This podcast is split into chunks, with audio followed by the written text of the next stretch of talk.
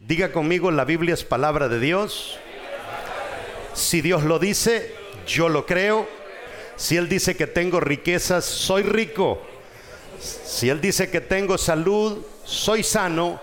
Si Él dice que tengo salvación, soy salvo. Si Él dice que soy su hijo, soy importante.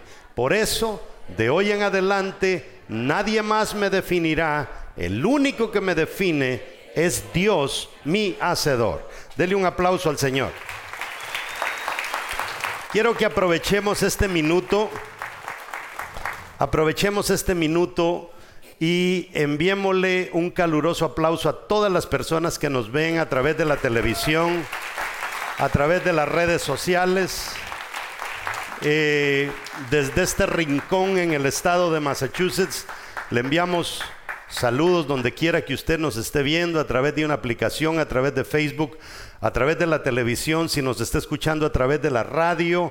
Esperamos que este mensaje sea de mucha, mucha bendición para usted.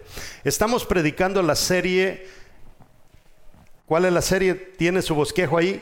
Simplifica tu vida. Ese es el tema. Simplificar la vida. La vida la complicamos nosotros. Póngase a pensar, usted tiene toda la carga del presente y encima de, de eso se echa toda la carga del pasado y encima de eso se echa toda la carga del futuro al que usted quiere ir, es una carga demasiado pesada. ¿Por qué no nos hacemos más inteligentes y votamos todo lo del pasado que no nos interesa? Nos enfocamos en el presente, en aquello que es necesario, y eso nos va a ayudar a tener un futuro más exitoso. ¿Está conmigo? Hoy vamos a hablar sobre saber lo que debo de hacer. Eso es bien importante cuando usted diga conmigo, cuando yo sé lo que tengo que hacer, automáticamente descubro todas las cosas que no debería de estar haciendo. Vamos a concentrarnos en dos versículos bíblicos, Romanos capítulo 12, verso 2, dice, escuche bien, lea bien detenidamente en esta versión, dice, y no os adaptéis a este mundo. O sea, este mundo tiene un arma bien peligrosa y es el arma de que nos adaptemos.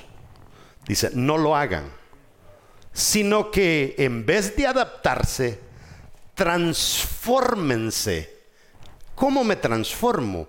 Renovando vuestra mente, dice para que verifiquéis, o sea que nosotros tenemos que estar, día conmigo, en una verificación constante. Dice Romanos capítulo 12, verso 2, y no os adaptéis a este mundo, sino transformaos mediante la renovación de vuestra mente.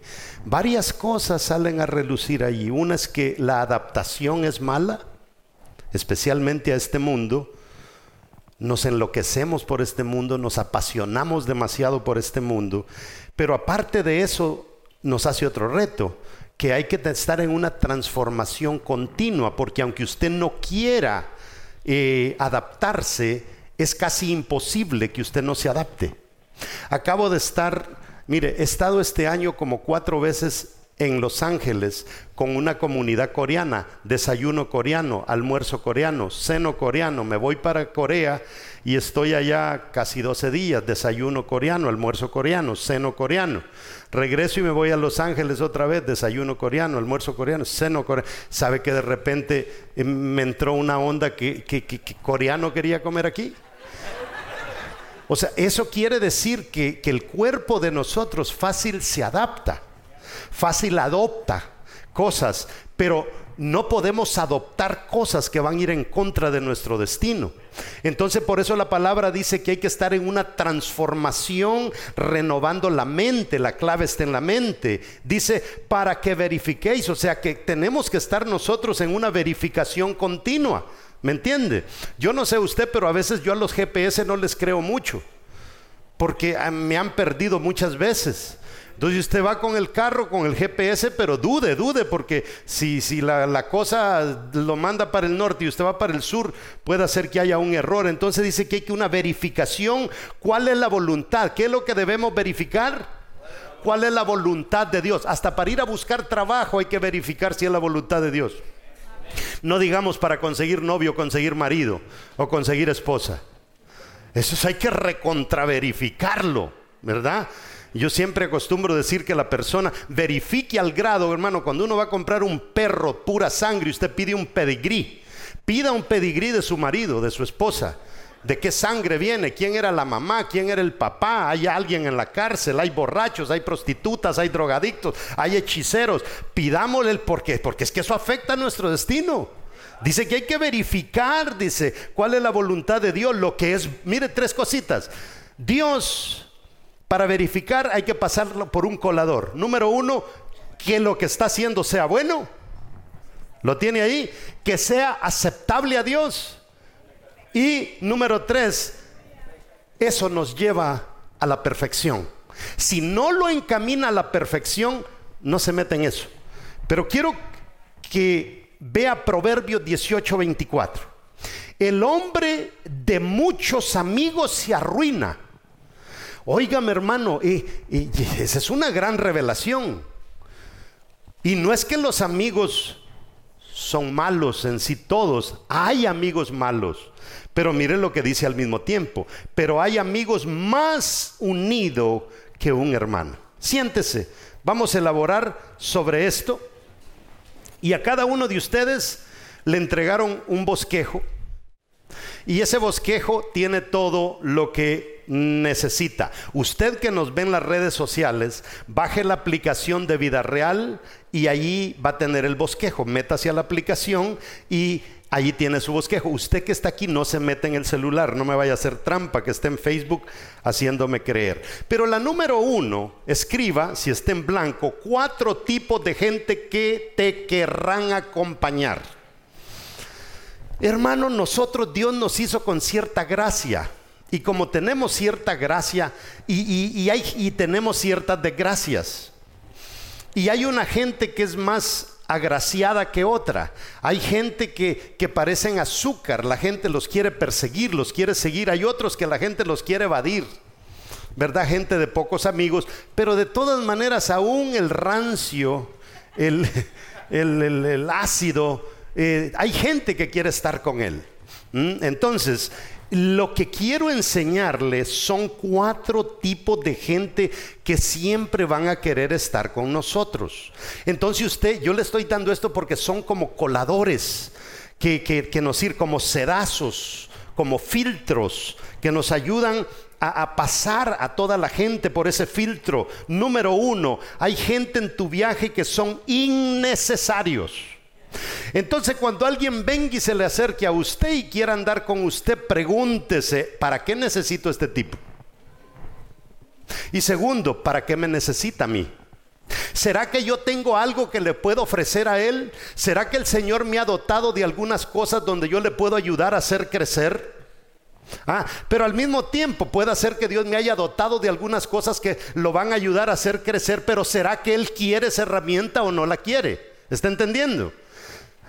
Hay una por ahí que medio está entendiendo. Entonces, la otra cosa es, ¿es necesaria esa persona para mí? ¿Qué me va a aportar esa persona a mí?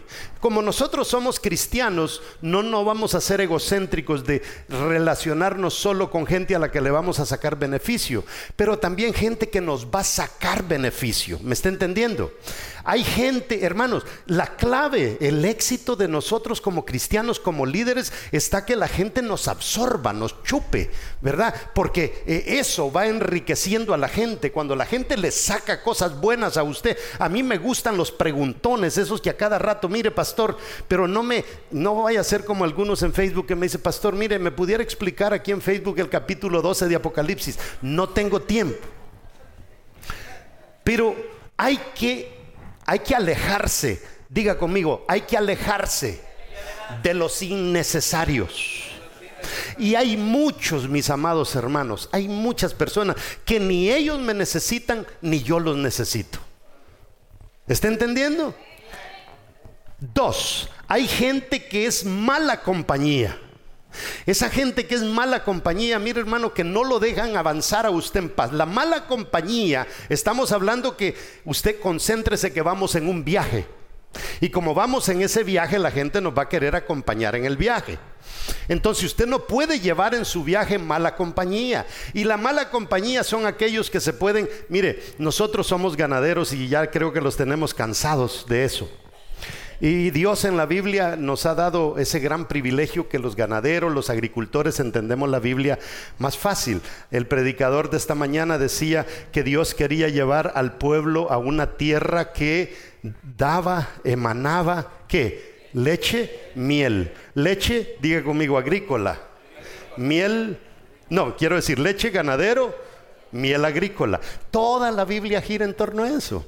Entonces, una de las cosas que uno aprendió, eh, me recuerdo que nosotros a veces teníamos que transportar ganado de un lado a otro hasta seis horas de camino.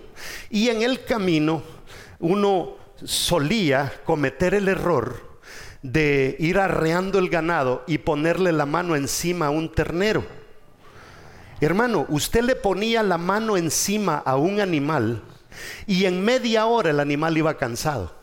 Y se le echaba y no avanzaba. Y mi papá nos decía, no le pongan la mano al animal porque lo van a cansar. Y eso así era, como, como él lo decía, así era. Entonces, ¿qué era uno en sí para ese animal? Mala compañía. ¿Me entiende? Lo cansábamos nosotros. Entonces, de la misma manera, hay gente que nos va a querer acompañar en el viaje que o los cansamos nosotros o nos cansan a nosotros. ¿Está conmigo? Entonces, gente que te va a meter zancadilla en el camino, gente que te va a querer hacer que te desenfoques, hay que evadirlo, hermano. Mire, si usted me agarrara esta predicación y no me agarra ninguna de las otras, yo sé que usted va a ser muy, pero muy edificado. Estos consejos que le voy a dar, hermanos, son para simplificar la vida. Simplifique su vida. Entonces, la primera cosa para simplificar la vida, evada los innecesarios y segundo, evada las malas compañías. Hay gente que tiene un vocabulario que fue el vocabulario que usted tenía hace 15 años. Eso no le funciona a usted. Va a escuchar esas malas palabras, esas cosas sin sentido, esos sarcasmos a cada rato que tarde o temprano lo van a contagiar a usted. Ayer veíamos un video que nos ponían sobre algo de la cumbre mundial de liderazgo y era eh, un video donde meten en un ascensor entra una persona en un ascensor y después entran tres al ascensor, pero ya los tres son, son compadres hablados. Entonces entran al ascensor y el que ya estaba en el ascensor está viendo para allá. Y los otros que entran al ascensor están viendo para allá. Y como son tres contra uno, el que está viendo para acá, poco a poco se va haciendo el loco y poco a poco se va haciendo el loco y se hace loco hasta que de repente está viendo igual para donde están viendo los otros tres. Los otros tres se quitan el sombrero. Y él se hace así, se hace loco y se quita el sombrero.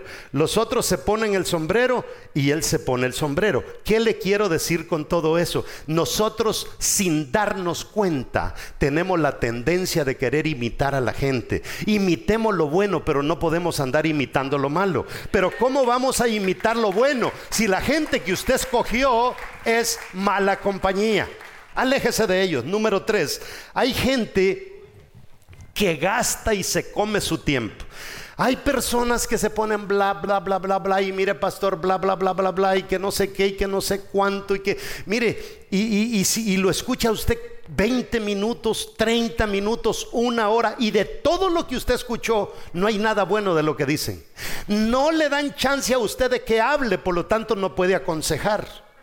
O sea, le están dando y dando y dando y al final hasta dan las gracias, pastor, por escucharme, hasta dan la vuelta y se van. Hay gente que se come nuestro tiempo y nuestro tiempo es oro, mis hermanos. Si alguien se va a querer chupar tu tiempo, que te absorba, que te saque cosas positivas, de lo contrario, mejor evada a ese tipo de gente, gente que gasta y se come su tiempo. Hay personas que vienen, pastor, ¿qué hago? Fíjese que tengo otra cita en la corte y que no sé qué y que no sé cuánto y, y no tengo abogado. Dios mío, pero esa bendita historia la escuché hace cinco años. En la corte. Y hace cuatro años me estuviste hablando de la corte. Y hace tres años me estuviste hablando de la corte. Y cada vez te di un consejo. Y ahora me vienes a pedir otro consejo sobre la bendita corte. ¿Para qué te voy a dar un quinto consejo si no escuchaste los otros cuatro? Por lo tanto, vaya a robarle tiempo a otro, pero yo no tengo tiempo. Si me va a escuchar, escúcheme, pero yo quiero que usted se aleje de esas benditas cortes. Aléjese de meter la pata cada rato. ¿Está conmigo? ¿No, están bravos? Ok, vamos bien.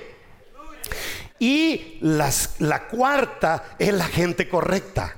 Agárrese de gente que va adelantito de usted. Agárrese de gente que es positiva. Agárrese de gente que tienen algo que dar, pero no con aquellos que no tienen absolutamente que dar. Júntese a ellos, pídales información, hágales pregunta, estudie lo que ellos estudian, escuche lo que ellos escuchen. Esta gente es gente valiosa, por lo tanto le van a agregar valor a usted en vez de sacarle valor. ¿Está conmigo?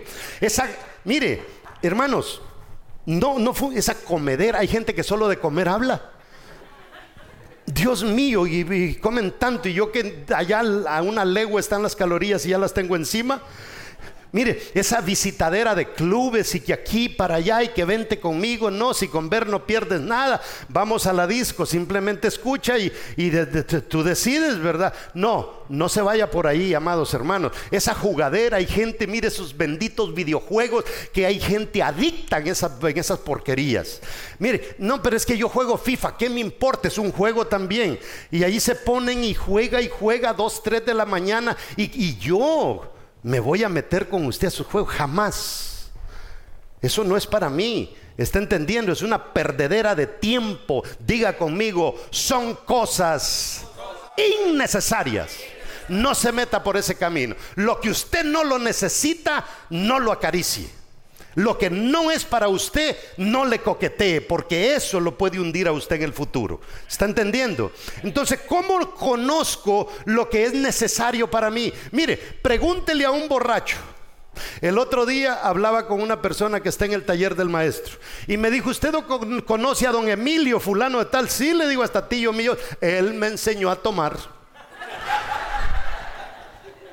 Hermanos, siempre hay una mala compañía que te enseñó el vicio que tienes. Siempre. Eso no es de que lo aprendiste en internet. Nadie anda buscando, quiero ver cómo me hago un borracho en Google. No, hermano, eso no existe. Los tenemos al lado. ¿Está entendiendo? Nadie se va a googlear cómo me hago mejor borracho, nada. Entonces, eh, quiero, quiero que me entienda esto. Hay adaptaciones nocivas. Uno se puede adaptar a algo nocivo. Y hay gente que son especialistas en hacernos adaptar. Son especialistas. Mire, ven televisión hasta con estilo. Pastor, no me lo va a creer. Me compré un surround system y, que, y agarré un cuarto grande de mi casa. Mire, usted ahí ve películas, pero un sonido, pastor. Bose y mire, eh, es un lujo ver televisión en esas cosas. ¿Qué es lo que quiere hacer? Que yo me comience a adaptar a esa porquería. Yo no tengo tiempo para eso, aunque me meta donde me meta.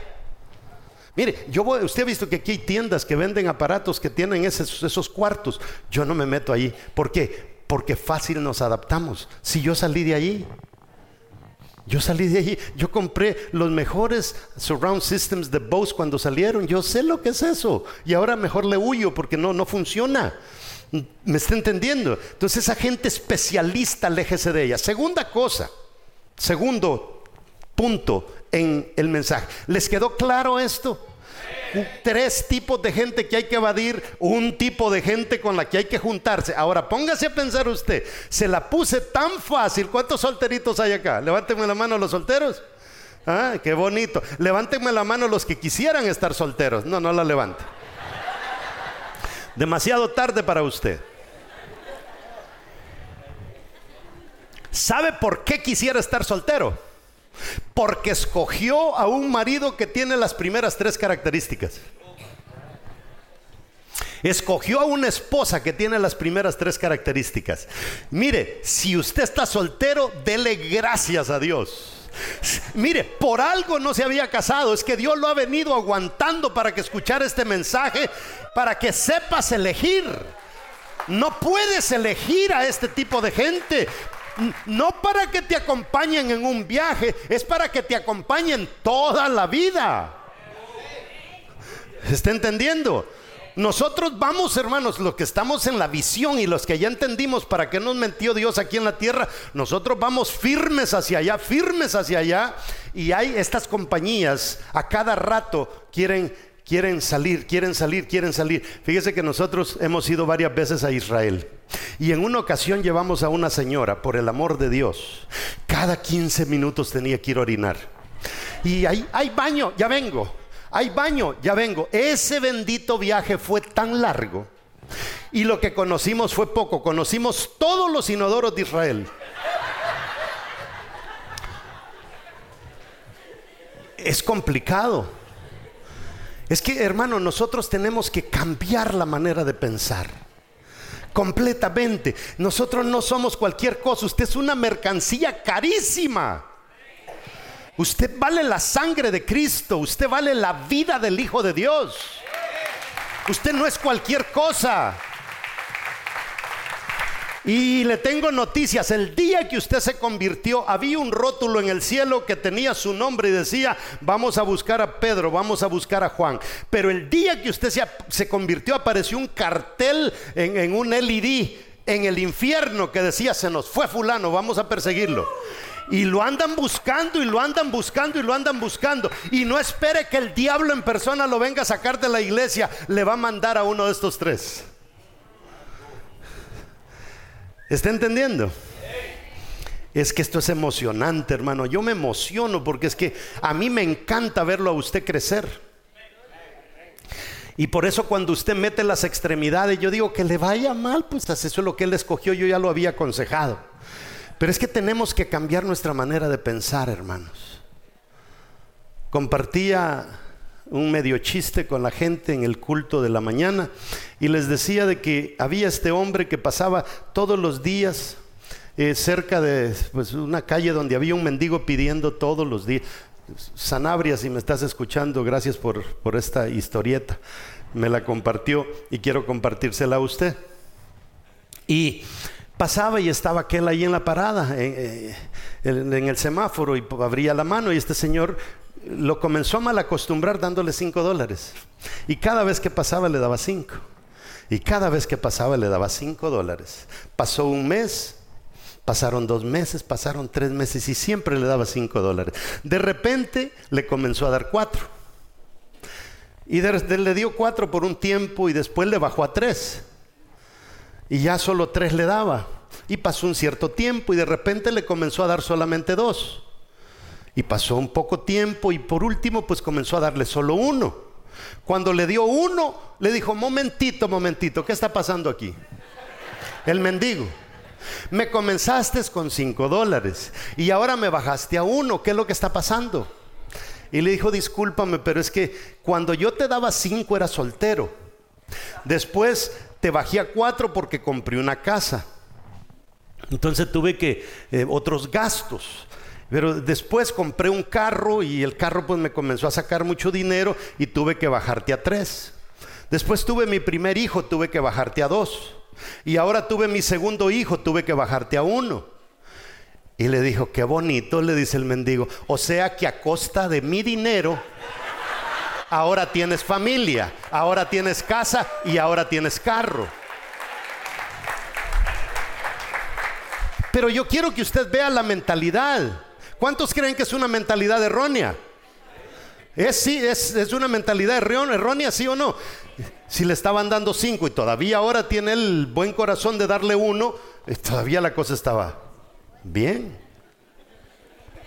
O sea, ¿Está mal el, mendigo? Está, está en lo correcto. Está mal, todos estamos de acuerdo. ¿Sabe cuál es el problema? Que ustedes todos se rieron. Pero nosotros le hacemos exactamente lo mismo a Dios. Éramos fieles para diezmar, cuando nos convertimos, ofrendábamos, sembrábamos aquí y éramos campeones, o sea, nos gustaba, lo disfrutábamos. Veníamos a los clamores, alguien venía a predicar y te decía, dale una siembra al Señor y Dios te va a dar una esposa. Y de repente el Señor, ¡pum!, te soltó una esposa. Y cuando vino la esposa comenzaste a cortar en los diezmos. ¿Está entendiendo?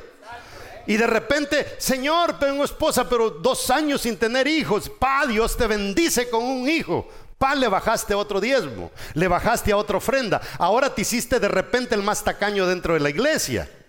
¿Está entendiendo? Ve cómo nos reímos del otro, pero ahora no nos reímos.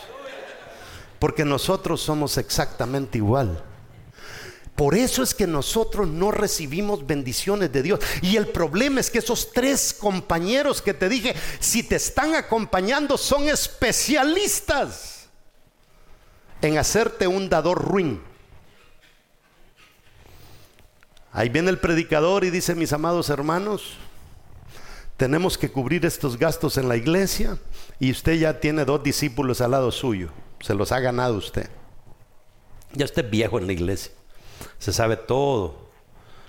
Y entonces dice, el Señor me pone que hay 100 personas aquí que van a dar 50 dólares. Y ya usted se le queda viendo a su discípulo y le dice, y ya su discípulo se hizo el loco. Hermanos, ¿para qué su discípulo quiere un líder como usted? Usted le está robando bendiciones. Usted, el que debería de saber seleccionar personas es el discípulo. Nosotros no podemos caer en situaciones así. Si usted o usted cree toda la Biblia o no la cree. O usted verdaderamente le cree a Dios o no le cree. Yo soy tan loco creyéndole a Dios que yo le digo, yo me puedo estar comiendo las uñas ahora por darle a Dios todo lo que Él me pide. Yo sé que Él me va a sacar de esa situación porque Él no es mentiroso. Pero yo no puedo venir y, hacerles creer a ustedes que yo soy un dador. Yo soy un dador o, o le quiero hacer creer a usted que dar es una gran bendición, pero yo no soy un dador. No funciona. Pero ese es otro tema. Cinco cosas que te ayudarán a determinar lo que es necesario en ese viaje. ¿Cuántos de ustedes han hecho un viaje? A mí me toca que hacer uno cada semana casi. Y yo ya tengo mi maletita con todo. Ahí va cepillo dental, ahí va pasta, ahí va todo. Hasta una secadora ando ahora conmigo, una planchita, todo ando ahí, hermano. Porque yo aterrizo en un lugar y a veces uno no sabe qué es lo que va a haber en los hoteles o qué es lo que no hay, si es que hay un hotel. Y entonces yo ando armado, ¿verdad? Ya ando todo ahí, pues. ¿Y, y qué es lo que pasa?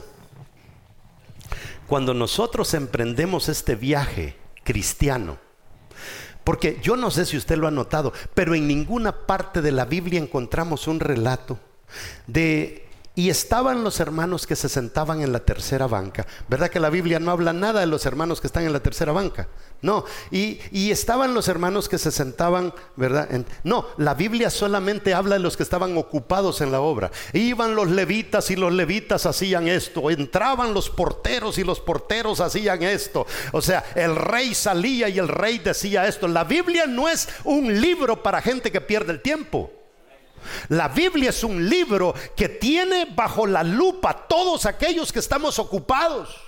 Y yo quiero darle noticias a usted. Dios no llama a araganes. Dios siempre va a llamar a la gente que está más ocupada dentro de la iglesia. Entre más ocupado está, más te va a buscar Dios para que hagas cosas. Me gusta su alegría.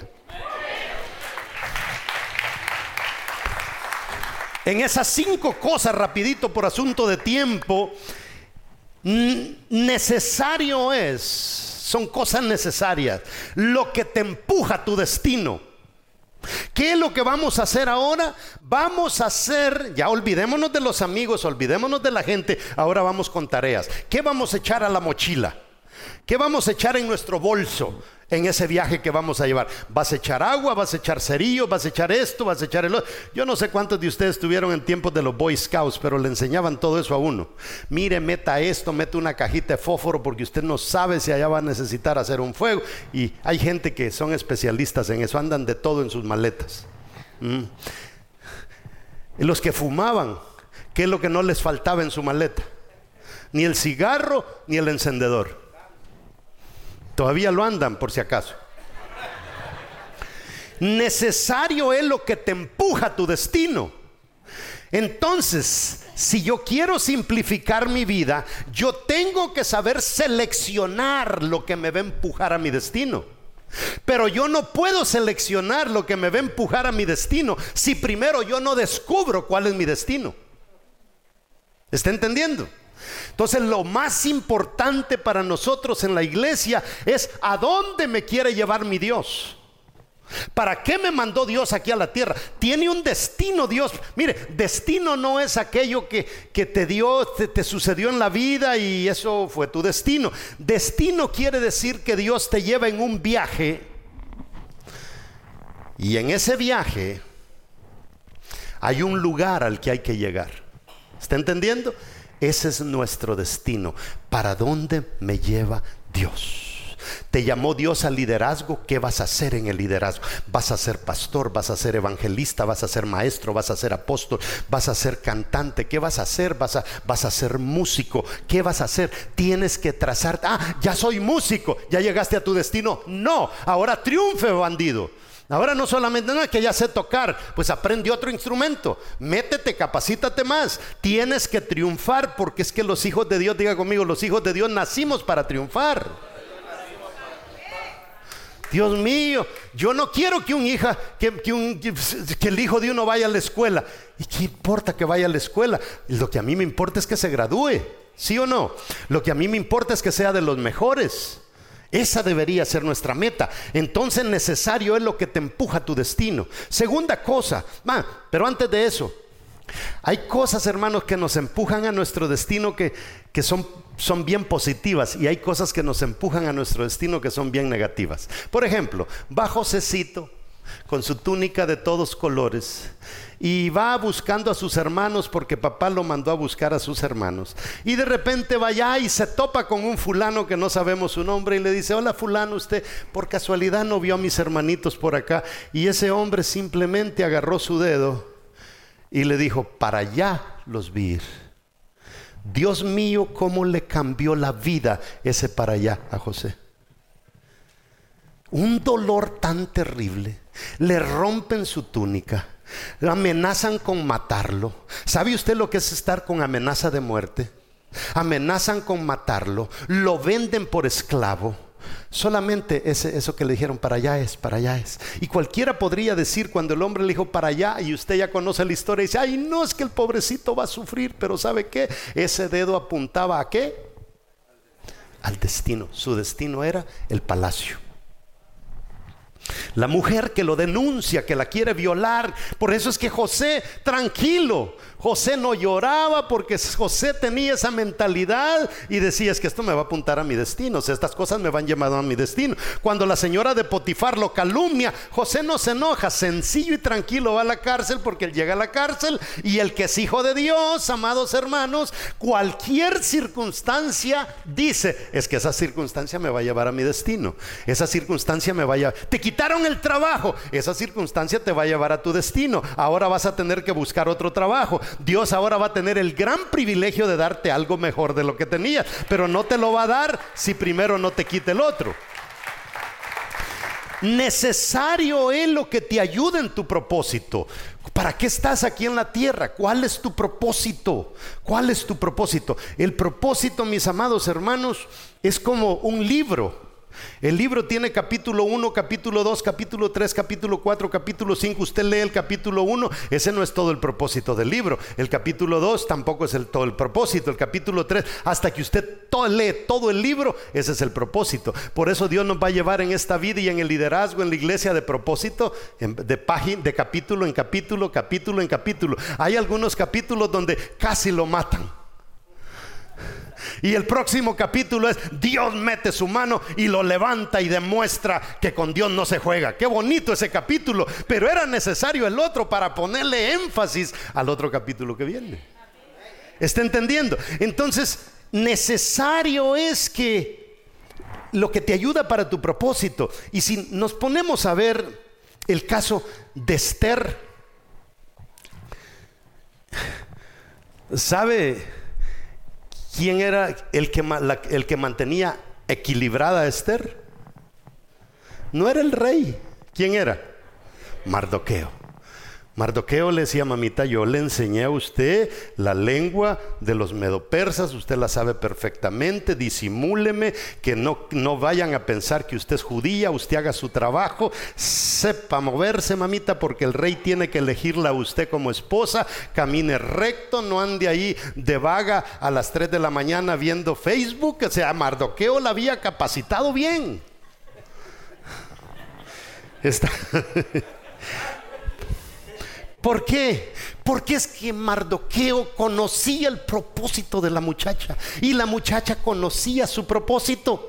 El propósito de, ese es el problema que a veces confundimos. Nosotros creemos que el propósito es casarnos con el rey, casarnos con la reina. No, la reina va a ser la que te va a dar la patada o el rey va a ser el que te va a dar la patada para que llegues a tu propósito, para que llegues a tu destino. Pero ese no es tu destino, ni es tu propósito.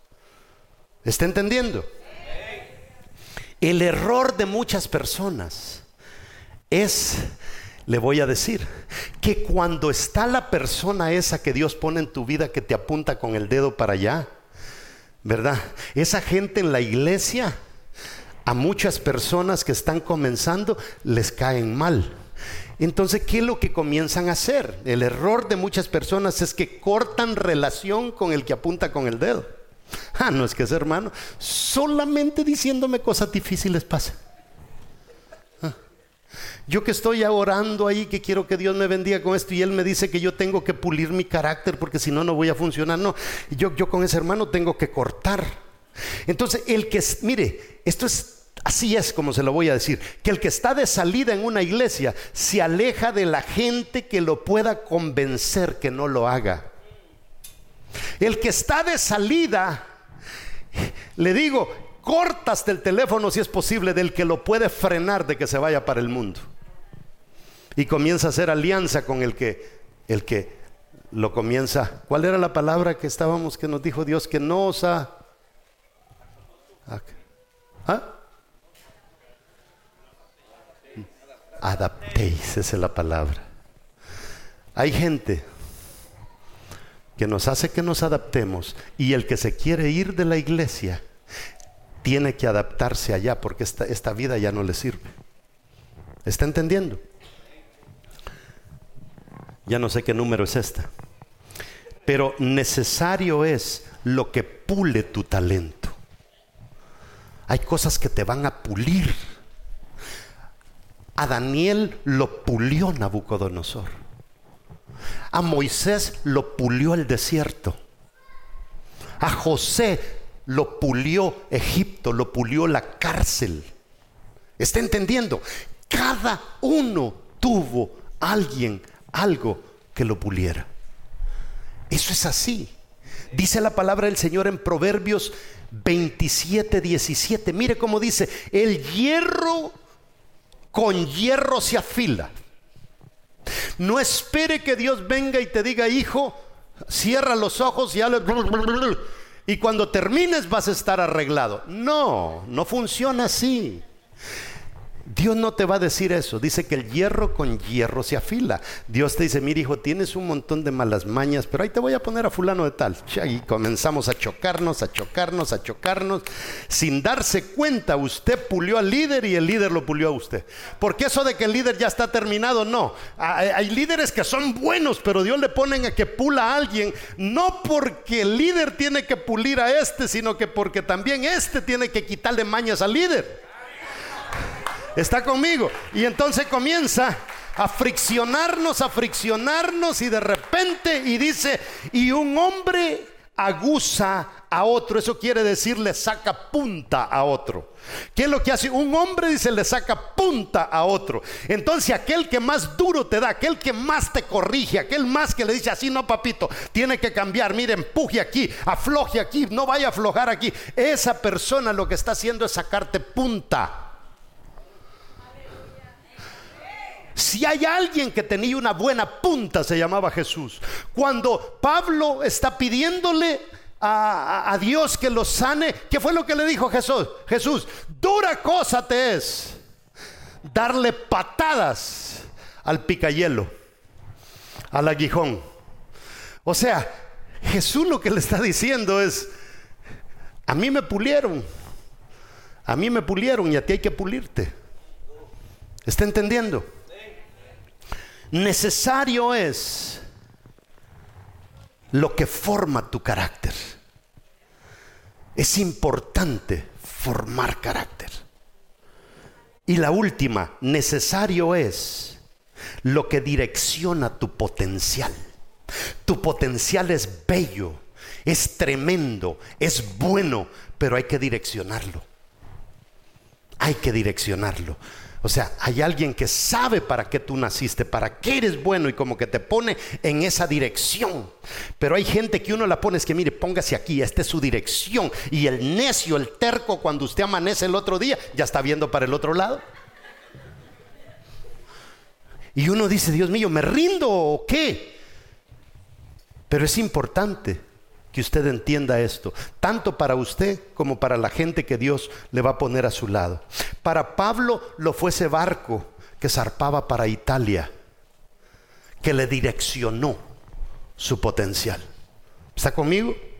Y algunas cosas con, que, con las que entras en contacto son necesarias. Y no sé si me queda tiempo para la última parte de esto, pero mejor la dejamos para después por asunto de tiempo. Quiero hablarle de siete cosas que si las evades te ayudarán en tu crecimiento. Y vamos a dar esta parte para la próxima semana porque son tan importantes, tan importantes, que todos los días tratamos con ellas. Te voy a dar un adelanto. El mal uso de las redes sociales. Y si agarramos estas cuatro cosas, más las cinco cosas, más estas siete cosas, ¿qué vas a hacer? Diga conmigo. Voy a simplificar mi vida. Ahora, si le he dicho que hay cuatro grupos de personas y hay tres que hay que evadirlos, ¿qué quiere decir eso? Usted va a tener que hacer un recorte masivo en su Facebook.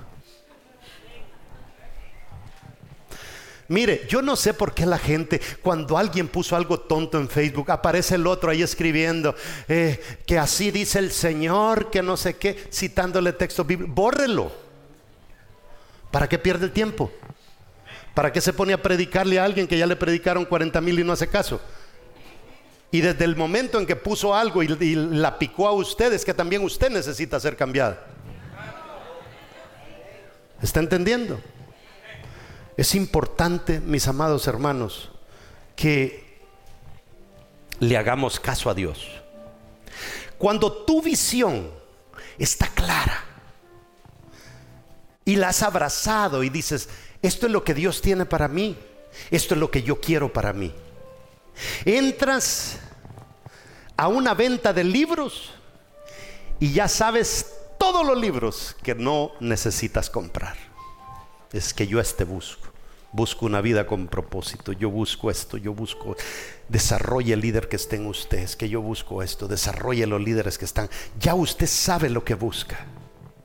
Enciendes el televisor y automáticamente sabes los canales que no tienes que visitar. Sencillo. El bendito televisor, el bendito cable puede tener 400 canales. ¿Qué importa? Es una. ¿Sabe usted lo que significa ir? Uno, dos, tres, cuatro, cinco, 150, 224, 315, 395. No, hermano, usted tres necesita. ¡Pum! Se acabó. Pa, pa, pa. No hay nada en los tres. Me voy a hacer otra cosa. Qué simple la vida, ¿sí, sí o no? Sencillo, pero es que a usted le gusta el chisme.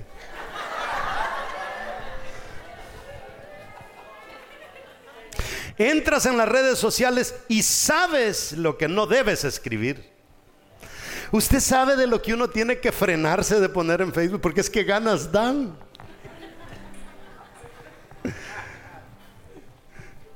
Pero no todo me conviene. Todo me es lícito, pero cada vez usa ese versículo, todo me es lícito, pero no todo me conviene. Entras a una venta de música y sabes todo lo que es nocivo. ¿Mm? La visión nos dicta todo lo que hay que hacer y todo lo que no debemos hacer.